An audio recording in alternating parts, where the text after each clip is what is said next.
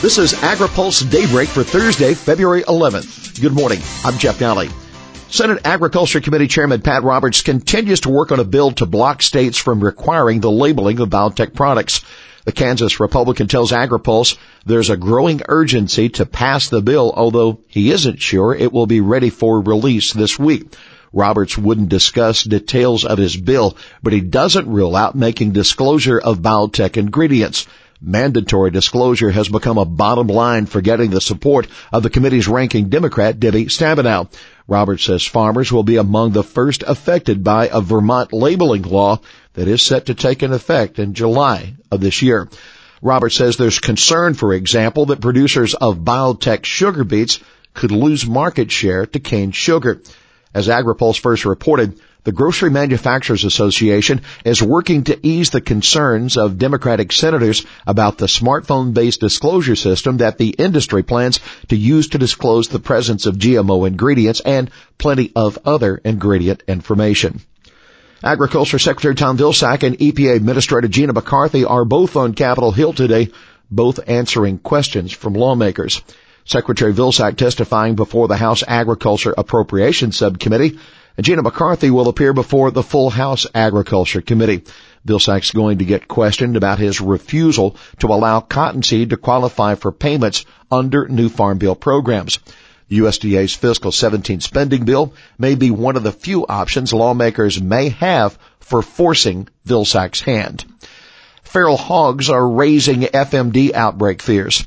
A House Agriculture Subcommittee today will be looking into the threat of foot and mouth disease. Committee Chairman Mike Conaway tells AgriPulse that concerns are growing that the FMD virus could infect feral hogs, which are a huge problem in his home state of Texas, and then jump to livestock. U.S. cattle producers also have been citing FMD concerns and fighting the USDA's attempts to allow beef imports from both Brazil and Argentina. The CFTC chief challenged on payment limits. Chairman Conaway clashing yesterday with the chairman of the Commodity Futures Trading Commission, Timothy Massad, over whether the Dodd-Frank law requires the agency to set new position limits for futures trading. Conaway says the law authorized the CFTC to set limits as appropriate, but didn't mandate them. Conaway said, quote, we did not in fact demand that you do that. Massad insists his agency is required to issue a position limits rule. The first version was thrown out by the courts. Massad pledged to lawmakers that the commission is listening to the concerns of grain elevators and producers and will take time to get the new version right. The White House opposes a menu labeling bill. The White House says a bipartisan bill that the House will debate tomorrow to weaken requirements and menu labeling regulations would undercut the government's efforts to help consumers improve their diets. But administration officials stopped short of threatening a veto.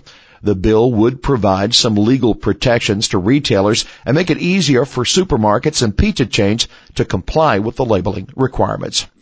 The Heritage is laying out a farm bill attack.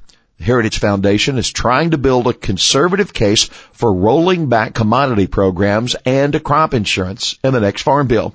In a new paper, Heritage says that what the government should be doing is promoting free trade and eliminating regulations that the group says, quote, hamper private risk management and create unnecessary obstacles for farmers.